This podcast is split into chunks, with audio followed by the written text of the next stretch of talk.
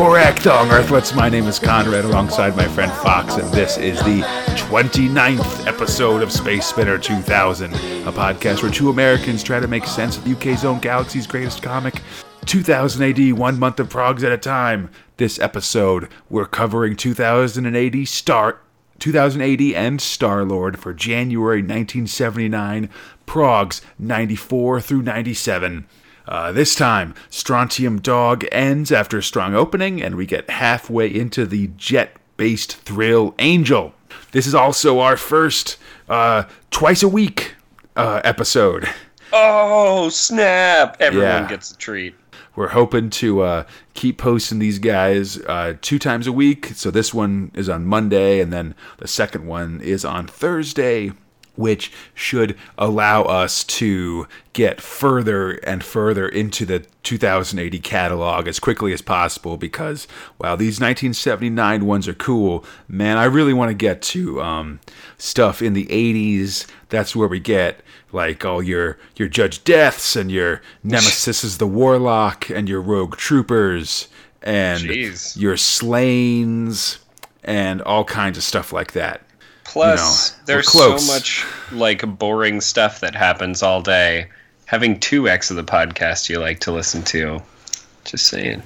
It's a gift that keeps on giving. Exactly. And speaking of gifts, Thrill One, Judge Dredd. Oh, you you stuck the landing. Do my best. Uh, so, script robot is uh, John Wagner, writing is John Howard, art robots is Brian Bolland, Mike Leach, and Mike McMahon. Kleggs! oh my god. There's first- so many of them. But first, uh, Dredd's on the run with a bunch of instructors from the Academy of Justice. Or no, not on the run. They're actually on the assault. They're fighting their way through the city, rebelling against Cal, taking out judges and uh, arresting looters, which I kind of like. Um, you know, their revolution is for the law, not against it. So if you're a looter, then you got no place with Judge Dredd. And this absolutely has no bearing on the fact that Star Wars was this exact same setup. What? Almost. They, they tell looters not to loot in Star Wars. I don't remember this. Well, I guess not the verbatim. Yeah, I still, out. I think they got this idea off Star Wars. Okay, I I'm mean, not d- all the alligator men.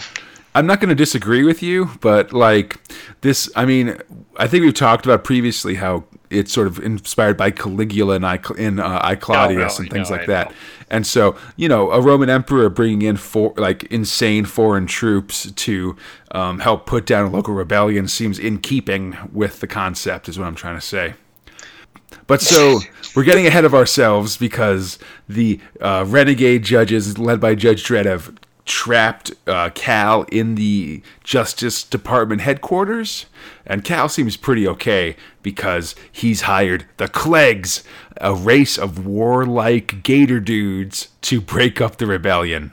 Uh, and he's being pretty serious. They've just they're giant-bodied men with big alligator heads, scaly hands and claws.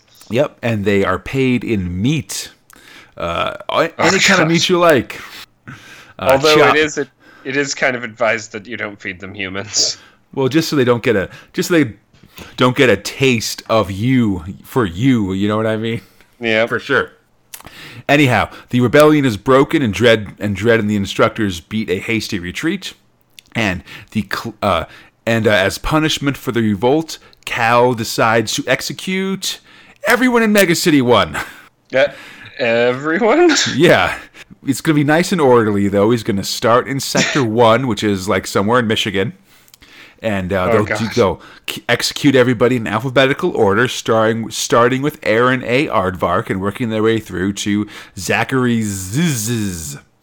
What kind of a name is Aaron A. Aardvark anyway? Well, I mean, I'll spoil you a little bit for the next um, the next storyline, but in fact, he had a regular name, but he changed it to be first in the uh, first in the phone book. So the executions begin. Cal is overjoyed at his act of incomparable tyranny. But man, just working their way through everybody one at a time was going to take forever.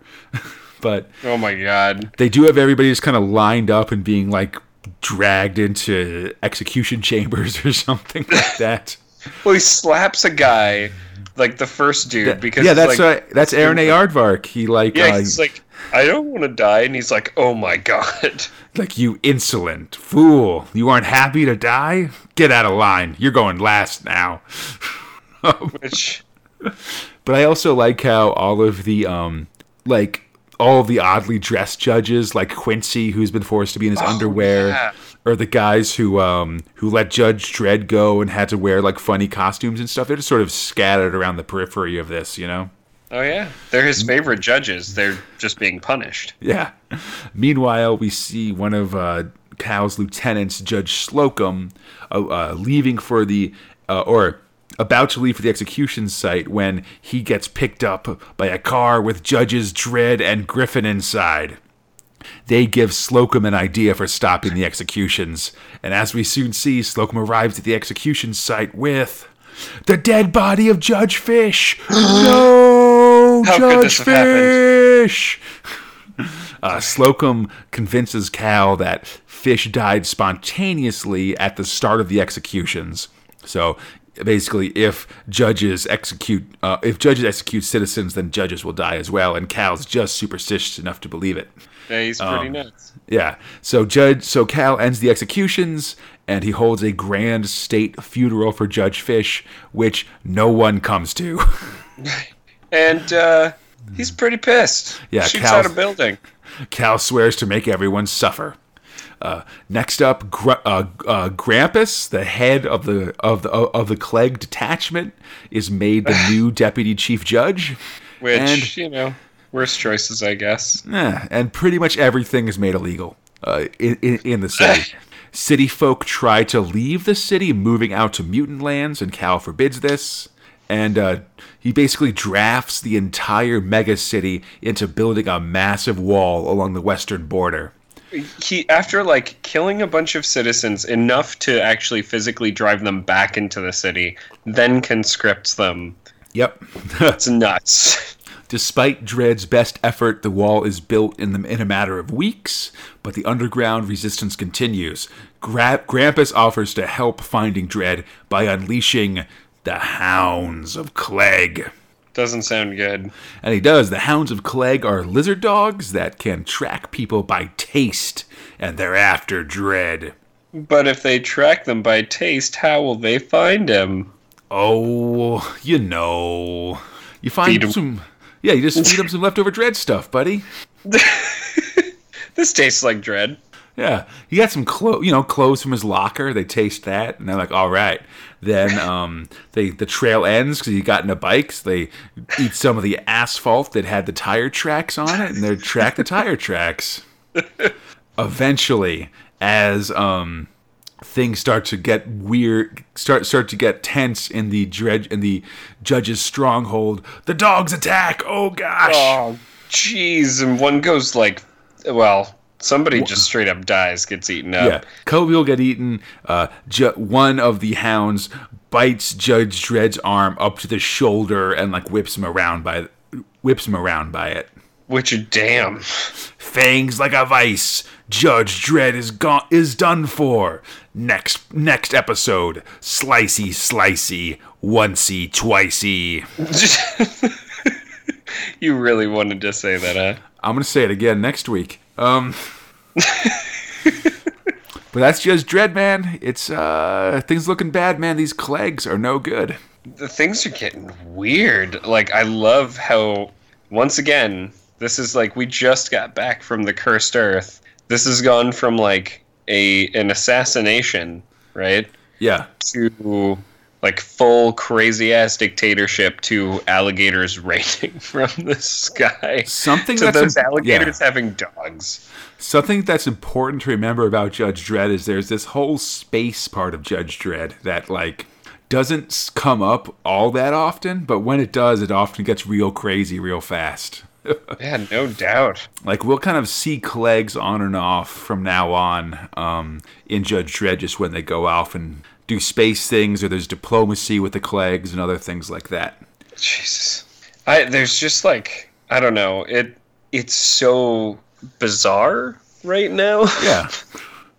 and No. uh, I'm I'm okay with it getting a little bit loopy. Like he he brings everybody up on this kill assembly line, places a wreath of flowers on them, and then sends them to their death. Like Cal's insanity, especially, really elevates all the actions of everybody else in the, inv- involved in this. Just because he's so ridiculous and over the top that um, It makes it okay to just be ridiculous and over the top. it's just like it makes it. It means that everybody else's standards are di- are different because. Like what you're gonna be like repressed and like and like subtle when Cal's out there being you know employing fish as deputy judges and then holding funerals for those fish. Like no man, you gotta you gotta up your game. You know. Well, it's funny because uh, he's not imprisoning them anymore. Nah, now he's just straight up uh, executing people. It's good times. but yeah, um, you know, it's super awesome and whatever. But yeah, you know, I mean, again, I just want to say space stuff for Judge Dredd, very interesting. We're going to see more space stuff as time goes by, especially in 1980 when we get to the Judge Child. Oh, it's going to be Oh, good man. times. Things for the memory I'm memory books. excited just for like the idea of a uh, of like a prophesized judge baby. Yeah, man. And hey, speaking of good memories, Thrill 2 Robusters. Ooh. Script robot for Robusters is Pat Mills, art robot Mike Dorey. So, Stupid meatballs. all this month um, is uh, Rojaws's memories of his time as a uh, as a free robot. So buckle up because this gets weird also. We'll remember last time that his memories ended with him being hauled off to robot prison for befriending like a tramp and letting the tramp live in a rich guy's house, like sort of for, for the night. and robot jail's really just kind of crappy. Rojaws, yeah, so Rojaws is in jail. He's got his new buddies, Mad Jock, who who cooked people into pies, Sweeney Todd Yeah, and- style. Yeah, because he didn't want to kill sheep and stuff. He's like, why should I have to kill this thing that's never done anything to me? So, like, people went missing, and I definitely didn't do it. Hey, fair enough. It's weird about pies. It's meat pies, man. It's very implicated that he fed people people. Oh, it's. I mean, he. Yeah, no, I'd go for it. Yeah, it's very Sweeney Todd again, you know. Yeah. But my favorite thing is right at the beginning of this, where Mad Jock is in the uh, prison and they kind of yell at him, and he says, "No prison holds Mad Jock," which I thought was pretty funny. Rojaws's other cellmate is uh, Ginger, who is a cab robot who basically runs around and then carries dudes on his back, uh, piggyback style. Which But- just seems uncomfortable for a, like. It seems like a, a weird way to get around, especially when in this case things can happen like in this case where Ginger fell off the side of the road into the water and the passenger drowned and Ginger got blamed for it after being left in the water for a long time so he rusted irreparably and stuff. Jesus. But anyhow, Mad Jock is uh, kerosene based or alcohol has alcohol can use alcohol for fuel.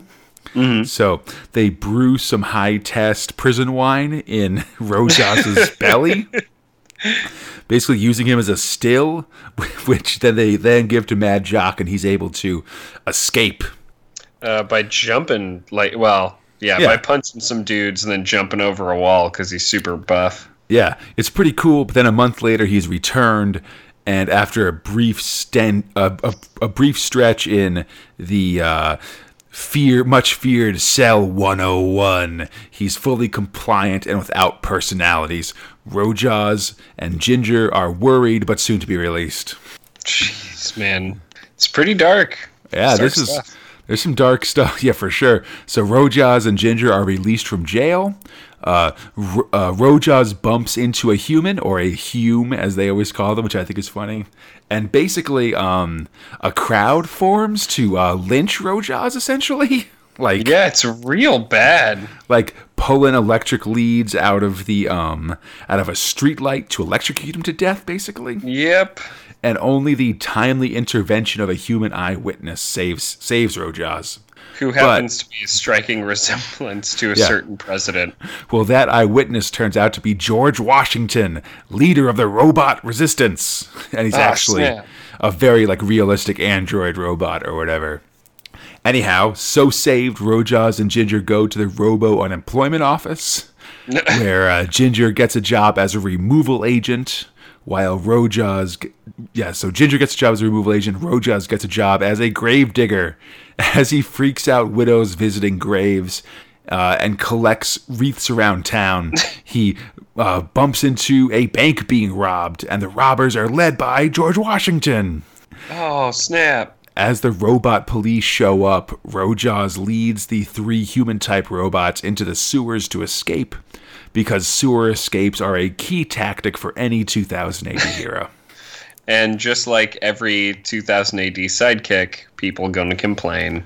So in the sewers, George Washington gets shot, and the uh, the gang escapes to the even deeper sewers, coming out at the graveyard where Rojaws works. That is the sewers of the sewers. It's totally true. Uh, meanwhile, the other robots, named after famous freedom fighters like Winston Churchill, Oliver Cromwell, and Napoleon, which Was is Winston Churchill a freedom fighter? man, none of those guys are freedom fighters. This is a joke. Oh, but um, I mean, i you know, I don't want to get into politics, whatever. Uh, no, it, it's a joke because they don't actually know stuff. They just sort of are, are posers, basically. yeah, got you. And like Rojaws is like, "Hey, I saved you guys. Can I join the resistance?" And they're like, "You aren't nearly. You're like a cra- You're like a trash robot, Rojaws. You aren't cool enough to join us, human type looking robots. Get out of here." Pretty much. Um, we see George Washington's gravesite, and the flashback. The year of this flashback is confirmed to be 2065. Hooray! Which is Snap. 15 years before current Robusters, and you know whatever 35 years before Judge Dredd, etc. Mm-hmm. So while digging graves, Rojaws befriends a girl named Annabelle, and her parents buy Rojaws from the gravedigger. The two become best friends, but her disapproving butler bot, Mr. Pie, is having nothing of it. He's Oh, scheming to get rid of Rojaws. And he's super weird, like real, like I don't know. He's very pro his own slavery. Look, like take um Samuel Jackson from Django Unchained and then multiply it by like snooty uh Jeeves uh, butler guy and you've got Mr. Pie. Yeah, pretty much. That's his math equation, buddy. So in the final memory, uh, Annabelle goes off to off to school, and while and while she's gone at boarding school, Mr. Pie sells Rojaws to a jerk at a building company. When Total jerk move. when Annabelle comes home, they tell her that sh that Rojaws ran away, and things are pretty bad for Rojaws. He's working on Christmas, where he bumps into Ginger, who's clearly like dying, and we possibly see Ginger's body being dragged away by the robot scrap collector. Ugh. Eventually, though, Annabelle comes and saves Rojaws. Hooray!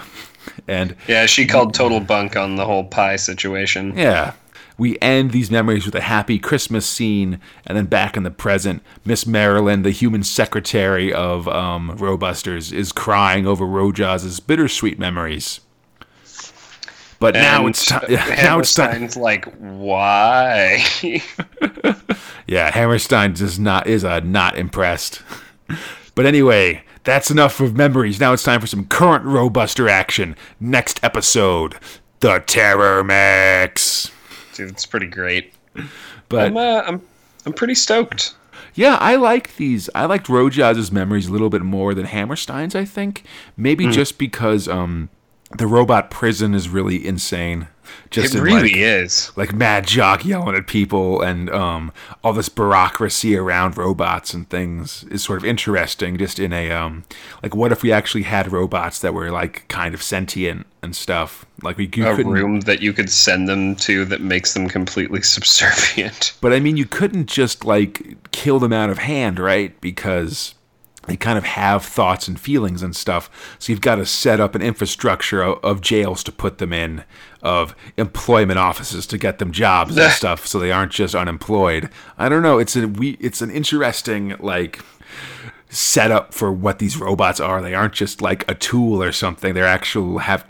They're acknowledged to have some kind of personality or um like you know will to live on their own. That's kind of unusual, I guess.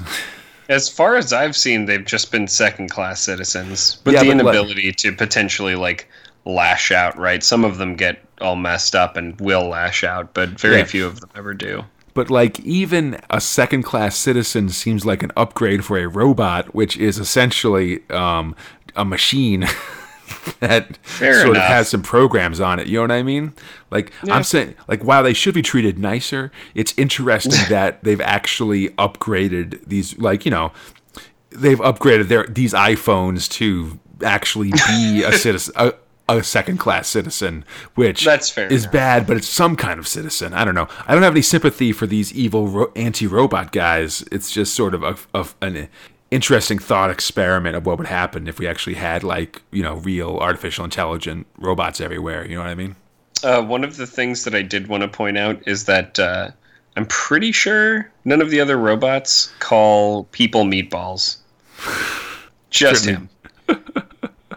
Just Mad Jock or just um, Rojaws? Just Mad Jock. Yeah, Mad- uh, Rojaws says Nurk and Hume. Yeah, he uses he, he's got a lot of sort of mo- uh, Cockney insults. I think Rojaws does. Yeah. yeah. No, Mad Jack calls people meatballs because he's a freaking murderous pie maker man. Man, and uh, just you know really wants to make people into pie. he, So only, he denies making people into pies in only the most perfunctory sense. Like, no, I didn't kill anybody and make them into pies. That said, these guards are being real jerks to me, and if I had my butcher knives with me, I'd totally kill them and make them into pies. which used to be his fingers. Yeah. His fingers all used to be knives. Man, all this talk about meat pies is making me hungry, Fox. Oh yeah, And you know For what that mean? And you know what that means? Thrill three, Flesh Book two. All Flesh this Oh, man. week is uh, written by the script robot Jeffrey Miller and the art robot Massimo Belardinelli. all aboard the SS. Shit gone wrong. Saucy Sailor, buddy. Uh, but this month starts with a brief commercial for Trans Times Seafood Special, and we see how it's made, which is basically by adding a ton of slop to random fish parts. Tasty. Yeah, not But great. right, right now, there's too much slop being added to the fish parts. So the guy running the slop hose, our buddy Peters, gets sent to clean the above decks instead. There, he bumps into Mad Gunner Ben and hangs out with a blowtorch guy who is immediately attacked by a swarm of pterodactyls. Well, only because he torches one with like a laser torch. It's pretty awesome, and the dinos are awesome. generally getting restless.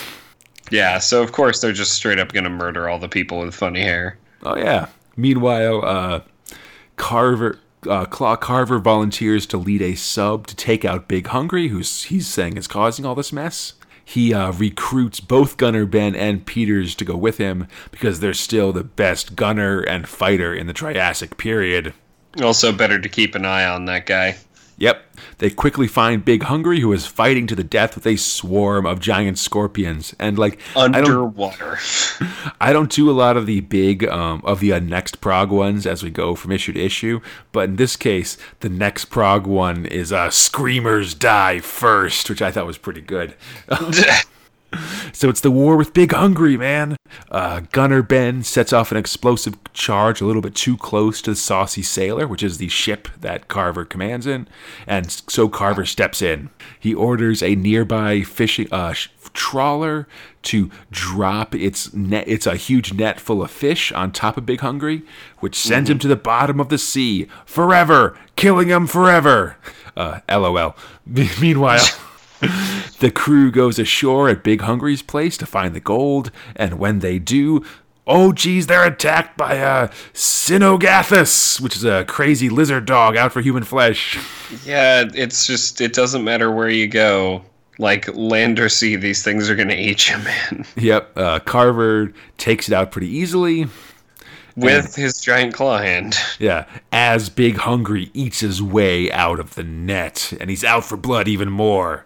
Meanwhile, some random dude finds the gold at last, and Carver kills the guy who found it. But he's witnessed by Peters, his big nemesis guy. The two Ah, of them, snap. the two of them start to fight, even as Big Hungry arrives on the shore. Ultimate showdown. Which once again, next prog. Oh snap. Yeah, uh, Gunner Ben saves Peters from Carver and Big Hungry by firing a shell at them, and the three of them escape as Big Hungry attacks. Carver's put in jail, and the station manager, uh, Gross, makes a big speech about how Atlantis base is um, impenetrable and will soon be proven wrong. Meanwhile, Big Hungry. Every controller does this so far. Yep. Meanwhile, Big Hungry fights a sweet duel against another Nothosaur for control of the pack of Nothosaurs. And Claw Carver starts a big jailbreak. Um, you know, with promises of gold, and Big Hungry leads his new pack of Nothosaurs against the station. Everything's grown great for Peters. It this this month ends with Big Hungry assaulting the outside of the station as Carver leads a riot through the inside of it. Carver kills a bunch of dudes and takes over the main area of the uh, station, including a pretty sweet kill where he pushes a dude into the giant gears that yeah, run that was the awesome. ship, and dude gets uh Real crushed. ground up and killed and stuff. It's awesome. You just see his hand as it's being crushed by these two giant gears. Yeah. So eventually, uh, Carver takes control of the station. He grabs Peters and sends him out to walk the plank into the jaws of Big Hungry. Which, uh, that's not too great for you, man. I feel like he's just gonna get eaten. Yeah, things are coming to a head in Flesh Book Two. There's only two more progs of Flesh Two of Flesh Book Two Oh, left. damn. Um, this is like almost beat for beat the same thing. I mean, the big difference is that Big Hungry's just leading a crew of other Nothosaurs against the base, as opposed to Old One Eye that led basically a rainbow coalition of every single kind of um, angry dinosaur against the Trans Time base in Flesh Book One. Well, you know, she was a progressive candidate for eating humans. I mean, listen, uh, Old One Eye could attract a broad coalition. Meanwhile, Big Hungry just sort of has his one demographic, but he's extremely popular within that one demographic. It's true. Only one person has, or one monster has tried to face up against him, and he totally lost. I mean, he takes out, he took out his early opponent, and now he's uh, steamrolling towards victory. That's how it goes, you know?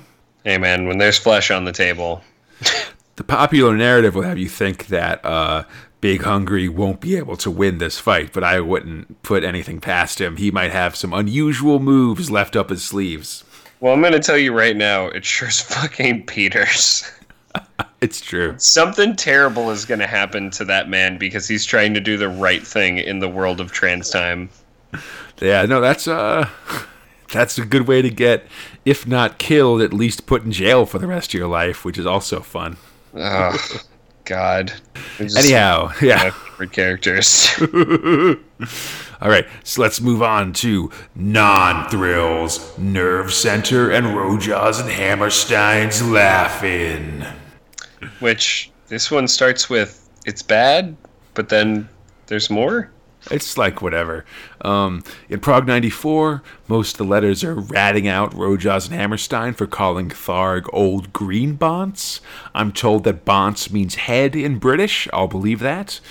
Um, at the Laugh-In, at the end of the prog, they take letters and show some like small comics that are kind of disturbing. Actually, like there's one where a guy shooting a rifle into his chest, like f- using the trigger with his feet, and it says "My feet are killing me," which like seems to be depicting a dude committing suicide, which is kind of like dark, I guess.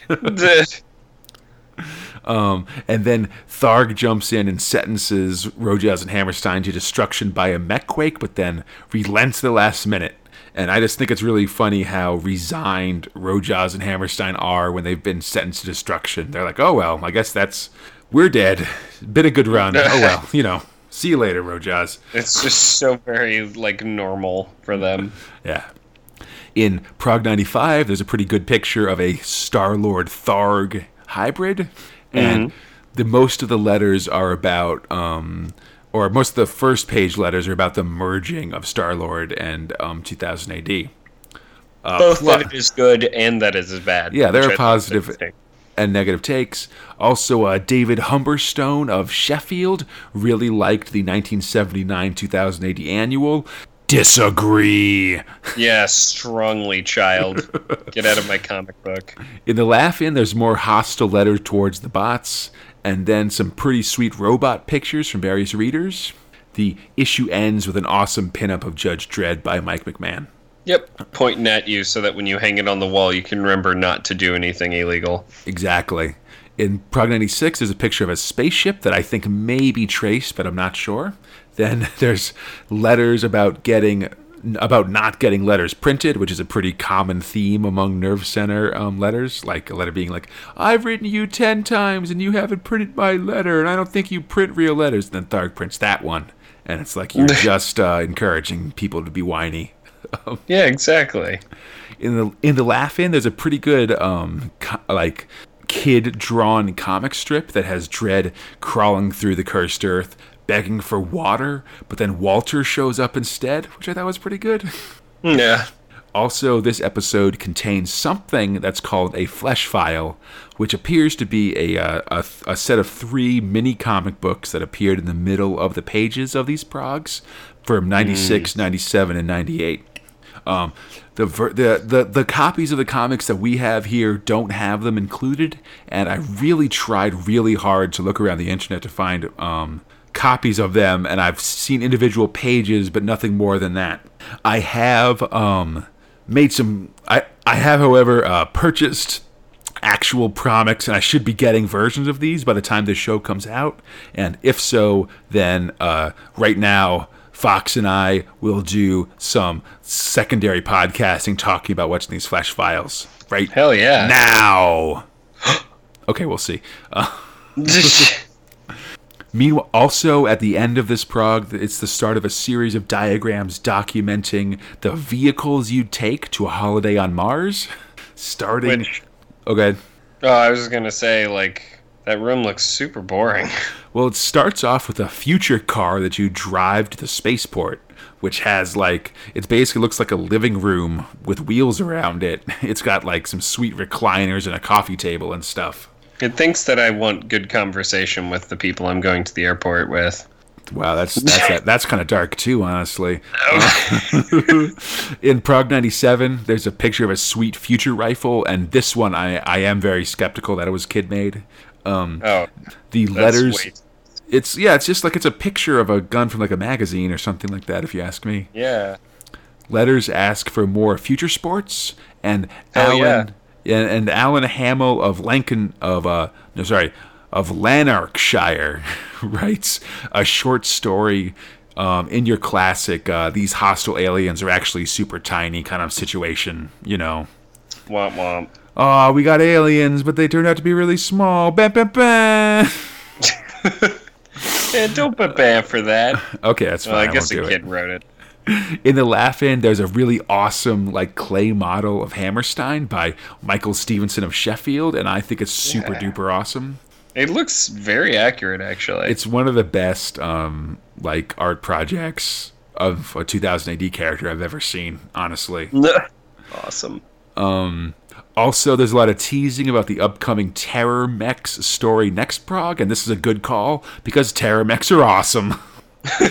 In the holiday on Mars, we got a diagram of a cloudliner, which is a future plane to take you from London to Florida to get on the space shuttle. And okay, This I have pro- does look awesome. I have problems with this thing oh, because Oh, really? Well, okay, it's a cruise liner with like um, cabins with bedrooms and discos and things like that. But that shouldn't be needed in a craft that can go Mach 3.25 and has a range of 12,000 miles. Because that because 12,000 miles is basically um, the entire like half the circumference of the Earth, which means yeah. that it can go basically anywhere on Earth in about five hours. Because Uh, Mach 3.2 is um, like 2,500 miles an hour. So Maybe instead of like getting seating room, you just choose the cool cabin you want to be a part of for your like time. I'm just saying that there's no reason to have like cabins like you're going to be there for multiple days. You know, even if you fly to the opposite side of the earth, you're going to be on there for five hours. All right, like London to New to uh, Florida is like a, is like you know only a couple thousand miles. You'll get there in like an hour or two, so you don't have to settle down. You don't have to settle in. There's no reason to unpack. That's what I'm trying to say. Despite the fact that they seem to have unpacking um, setups there. Anyhow, Oh. Yeah. very. Oh my god. it's just really overbuilt. You know, it's a pretty shocking development. And speaking of that, thrill for future shocks. Oh.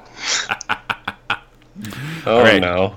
Four future shocks this month, Fox. Are you ready? Bing bang boom. Prepare your air horns. Right. Oh, First up, there's Cold Kill, script robot Mike Cruden, art robot Gary Leach. It's about a hunter dude. He's in a frozen wasteland and he's attacked by wolves. He fights them off and takes his uh, the spoils of his hunt home on a canoe. He takes them home to uh, Big Ben, where a group of survivors now lives as part of the frozen post-apocalyptic London. Ah, the world's frozen and all that stuff. Bam, bam, bam. oh, that's amazing. Uh, then next up, Brain Drain, script robot S. Moore, art robot Ron Tyner. So okay, there's this guy, Fox. His name is Arnold Quigley Jones, and he has disappeared. How? Well, let's flash back. Um, he's a brilliant astrophysicist with a wife and a son. And after getting zapped by a green light by some men in black, he goes out to walk the dog and gets picked up by a UFO. The uh, the on the UFO, the aliens tell him that they travel the stars, uh, taking the most brilliant mind from each planet to join their crew. Is Arnold interested? Of course. They do. Yeah, man. He feels pretty smart.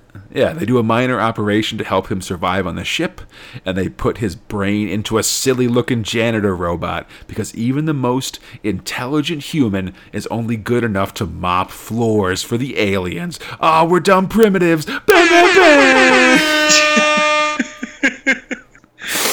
Yeah. next, next up, the end of the universe. Script Oh, robot GP Rice, art robot Brett Ewins. So, okay, so there's two astronauts. They've been traveling to the end of the universe, but they get woken up to find out that the universe, even though they've been traveling faster than light for like many years in cryostasis, they still find they wake up and see, see that the universe still stretches out infinitely forever, and they Oh, decide to abandon their quest to find the end of it. But buddy, even our infinite universe could actually just be a drop of water that is being seen by an even bigger, equally infinite universe that's being looked at through a microscope by an weird alien school teacher to a bunch of bored alien school kids. Whoa, man. Bah, bah, bah. Nothing matters. It's an infinite universe. It's all meaningless. Bam, bam, bam. Jeez. Last up is uh, Dear Mum, script robot John Richardson, art robot also John Richardson. Okay, so there's this dude, all right? Oh, God. He's writing a letter to his mum. He's Yep. been sentenced to, to 20,000 years in exile because he killed somebody after his people discovered the secret of eternal life. Oh, 5,000 years into his exile now, and he's built a sweet stone mansion to avoid the powerful radiation of the alien sun where he lives. And it turns out, oh, geez, he's Dracula! Air horns forever! dude, it, uh, it's pretty bizarre. They, I don't like. I don't understand where the fangs come from of this guy being Dracula. That's my big problem. Uh, maybe his people have fangs. Possible. No one's really got a lot of their mouth open, but uh, I applaud this last one not not just for being like the goofiest, um, but also for not using nearly as much words as the other ones. Fair. I appreciate seeing my comic book also.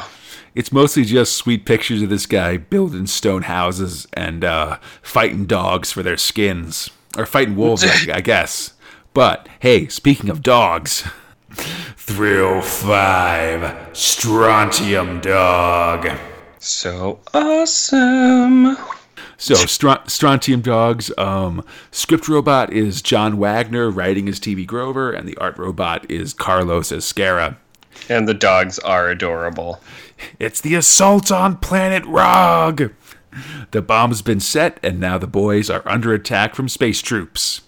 Uh, Johnny Alpha re- re- reveals his sweet space gun that has three barrels, great for shooting multiple wool rogs at once. Hell yeah, man. There's a pitched battle, but as our boys try to bug out, Wolf's foot gets caught in the great work of the planet. But not a man to leave him behind. No, Johnny frees him, but only the timely intervention of the ship of their ship, the Shadow that they're borrowing from the uh, Sandorian Empire, saves them. Because it's the fastest ship in the galaxy. If people That's- don't remember, it travels like um, what is it? The speed of light, effectively. Something that that sounds right, I believe. So the Um, idea is that it, it can come, it can stop at any one position and just Yeah. like snap into warp. Yeah, stops stops on a dime, super acceleration. Back on board the ship, the crew rockets away from Rog as the entire planet explodes. Nothing within a thousand miles could survive. Whoa! The Woolrog menace is destroyed, and in payment, Johnny, Wolf, and the Gronk are given ownership of the Shadow and its crew. Or wait, Ah, Ghost, snap. one of those two. Um, Yeah. It's it seems cool, but a sweet ass, super fast space cruiser is way too flashy for a pair of bounty hunters. Everybody could see them coming, and they wouldn't be able to catch the bounties. So instead, they return the ship, thus saving a galaxy free of charge. Which, damn, man. Yeah. But that's it for um, Strontium Dog. It will return in Prog 104 in March. I'll miss you, Strontium Dog. You're be back. amazing. They'll be back Prog. At, they'll be back episode after next, and then they go to hell. Yeah. and hey, actually, speaking of the opposite of hell, Oh, Thrill Six, Angel. Angel's script robot is Crib Stevens. The art robot is Charles Pino. uh, you can't hear me frowning, but if I could make a frown noise, I'd be making one. All right, so RAF test pilot Harry Angel is flying an experimental computer jet type sh- like type plane. But then the electronics shuts down. He's got to eject, but he can't because the plane is diving straight at a school building. So instead, he takes his plane in for a crash landing. He wakes up and he's basically okay, but now the computer from the jet is lodged all over like his right side, shoulder, and arm, basically. Yeah, it like melted into him and then joined into his nerve endings. Yeah, he's got kind of a, basically a tech tattoo kind of thing. Hey, like those cyborg stickers. Actually, pretty similar to those cyborg stickers from Prog 2, a thousand years ago. Um, it's it, it's not hurting him, but now he's getting computer signals from everything, like that cause him to run over and fix the life support system of the guy in the hospital next to him, in the hospital bed next to him, because uh, it's malfunctioning somehow.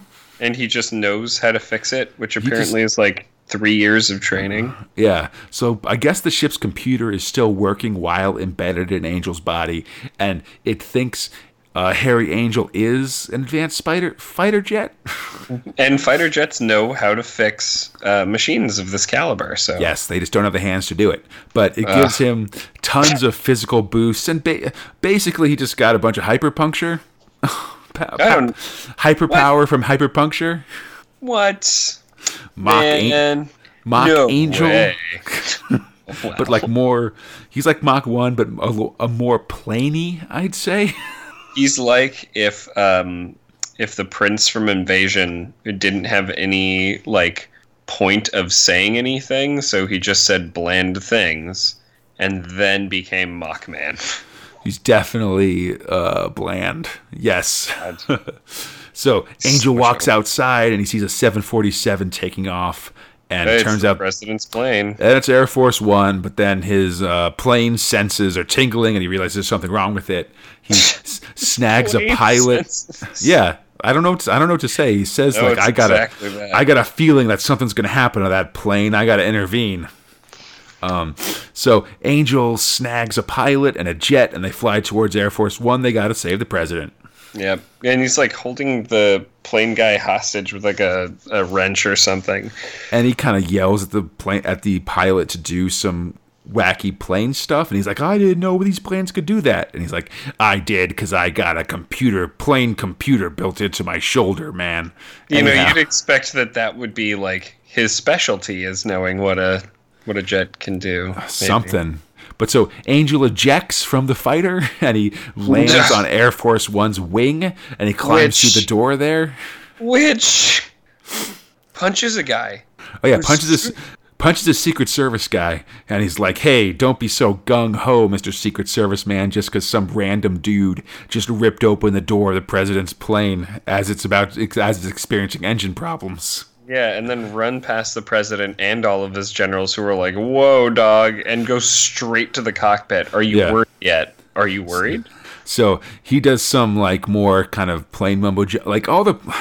I don't know what this plane stuff is. I assume that it's just kind of gobbledygook in the same way that they talk about. some um, kid in the 1970s who actually really likes planes who found this amazing. I'm sure. That's that's true, but I think mostly it's just like rerouting tachyons through the, and reversing the po- the polarity of the deflector shield on like Star Trek uh, uh, uh, the Next Generation. You know, I appreciate so much of what you just said. I'm just saying that it's just sort of mumbo jumbo and a bunch of button presses that saves the day.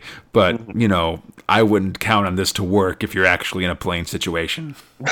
So if so, if you're if you're flying Air Force One right now, um, I like Conrad and I really all of Space Spinner 2000 would like to dissuade you uh, from using this prog uh, for information on how to land your plane. I don't know. Anyhow, uh, the president. Um, so the, the plane lands. The president's like, "Hey, this hair. I like the cut of this hairy angel guy's jib," and he orders him to help out with an experimental space fighter program over the objections of the brass working on the program. Well, Angels. over the objections of the brass, who I think are the British half of the program. Yeah, no, it's just the well, like the president's funding it, or the U.S. is funding it, but these guys, the brass that he yells at, are definitely English guys. It's so bizarre. Angels move to some sweet new qu- new quarters, and as he goes to sleep for the night, a shadowy figure threatens him as he sleeps. What does he threaten him with? Well, basically, someone sets a bomb off in Angel's apartment, so Angel, at the last minute, jumps out the window in his briefs. So this prog's for the ladies. uh, Angel's technolo- technological abilities allow him to basically uh, glide. You know, his the plane computer sort of thinks that he's flying and helps him come in safely for a landing despite falling three stories. Yeah. then he then he runs back into the apartment building to save a kid that's been left inside the burning building. Hooray! and I think was the only one left. Either that or the rest of the kids don't matter. Don't worry about it. Um, two hours later, Angel has to do some jump testing. He leaps from 30,000 feet with a bulky parachute. But then, as he tries to open it, it's been sabotaged. God, this is just Mach 1 all over again. What will he do with no parachute? Next episode Hitchhike at 20,000 feet. Doesn't that just that just gives it away? Why would you even name it that? Shut up. hey, that's it for thrills this month, Fox. What Oh, were your top and bottom thrills this month, January 1978? Um, oh, they're all so wonderful and terrible in their own way. Uh, clearly, my top thrill is Angel. Bold choice by Fox. clearly could not stick that landing. Um, God, Flesh is just so much the same. Uh, honestly, I think it's going to go to Robusters for my end. I really enjoyed the, uh, really, really enjoyed the uh, Rojaws stories, just because Nice. it went all over the place, you know. Yeah, it definitely you as opposed to Hammerstein's memories, which are just sort of war stories. This these really sort of took you all over the world of uh, 2065 England. You know, And yeah, and I think it sells you a lot more on like how shitty everybody, including say androids, even treat robots, right? yeah. No. Oh, I should probably mention just for continuity purposes that during Rojaws's flashback, he and Annabelle did watch um, a Harlem, at least one Harlem's Heroes match. Mm-hmm. Um, which seemed to be from when the hero from the heroes before Artie Gruber became a uh, murder cyborg. So who knows what the timing for all this stuff is? It's complicated. Very. So, uh, this month Fox. Uh, it is hundred percent Angel, which is so much like. Uh, um, I appreciate. There's not. There are more words than I'd like, not as much as has been the worst before. Um, but it's like they were like, I think let's do Mach 1 again, but then they didn't know how. And he could just be doing airplane stuff, um, and that would be interesting, I guess. But instead, he's a Mach Man. But he's not a Mach Man, he's Angel. It's bad. Yeah. Um, anyway, how about bo- you? Top and bottom? My, my bottom thrill was also Angel, and I disagree. If he just did plain stuff, that would be incredibly boring. Um, it remains incredibly boring. This knockoff, Mockman is a knockoff of the Six Million Dollar Man. Angel is a knockoff of a knockoff. His oh my pla- god, plane-based technological abilities are lame, and I don't like Angel very much. Um, we've seen three Angel episodes. There'll be two more next week, and then that's it for Angel, uh, pretty much forever. Is it more short-lived than um, the Visible Man? Visible Man had six. This one has five. Oh, damn! Suck on that one, Angel. Yeah, shots fired. Um, top thrill, top thrill. Judge Dredd, man. I, yeah. Basically, until um, like April, I want of this of '79, I'd say. For the rest of Judge Cal, you know, I said in a previous episode at the start of the Cursed Earth that basically for the next six months uh, the my top thrill was Judge Dredd's to lose. That includes the Cursed Earth through Judge Cal. We're still in Judge Cal. You know the uh, Rojaws's memories are cool, but not as good as the Klegg stuff. Um, oh God, yeah. Strontium, I mean, Strontium Dog was good, but there's only one episode of it, so it exactly. wasn't enough to break in. You know, um, mm-hmm. Future Shocks are very future shocky this month, and not that super, but fine pa- passable future shocks. Yeah. Um, you know, Flesh feels like they're just. Uh, don't get they me ju- started. They're just sort of doing the same story with Flesh, you know, and I wish they'd done. There was more. St- it feels like there aren't too many stories to tell with Flesh, well, which is sad. It's, it's not even the direct story because there's like Peters came in so late into the game. Like I don't care about that character. Yeah, I they don't. didn't. They established him super late, and it feels like you know he and like I don't find Claw Carver charming enough as a bad guy for me to root for him as an anti-hero all that much. No, like all the things he's doing, great anti-hero stuff, but he's just like he's not slick. He's just like he just kind of kills people. Yeah. Yeah, which I mean, you could get away with uh, if you if you just changed it, right? Like, what if he was the one leading the dinosaurs because he's become crazy and killed the queen or who cares yeah. like make it no. outlandish yeah it's fine but it's yeah he's not um he doesn't have enough to make me want to see this guy succeed which you kind of need for an i don't know i'm not a huge claw carver fan neither am i man it's but it's not as bad as angel because angel is bad um like disappointing but passable like flesh 2 is not as bad as just bad as angel is which it's, so, it is just terrible. It's bad. Yeah. So I hope you enjoyed the show. You can find Space Spinner 2000 on iTunes, Stitcher, the Google Play Store, or our podcast site at crataline.com. Feel free to contact us to contact us at spacespinner2000 at gmail.com or on our fancy Facebook, Instagram, or Twitter pages. On Twitter, we're Space Spinner 2K. Everything else, just look up spacespinner2000. we should be there. Tune in this Thursday as Dredd heads to the big smelly. Angel bails out and Flesh swims out for the last time. Aww. The Robusters meet the Terra-Meks, and the yeah. tri- it's the triumphant return of Dan Dare and Robo Hunter. Sweet. And just general festivities for us reaching Prog 100. Oh my gosh. Oh, so excited. Until next time, I'm Conrad, he's Fox, and we are Space Spinner 2000. Splundig vur Thrigg. Berthrig.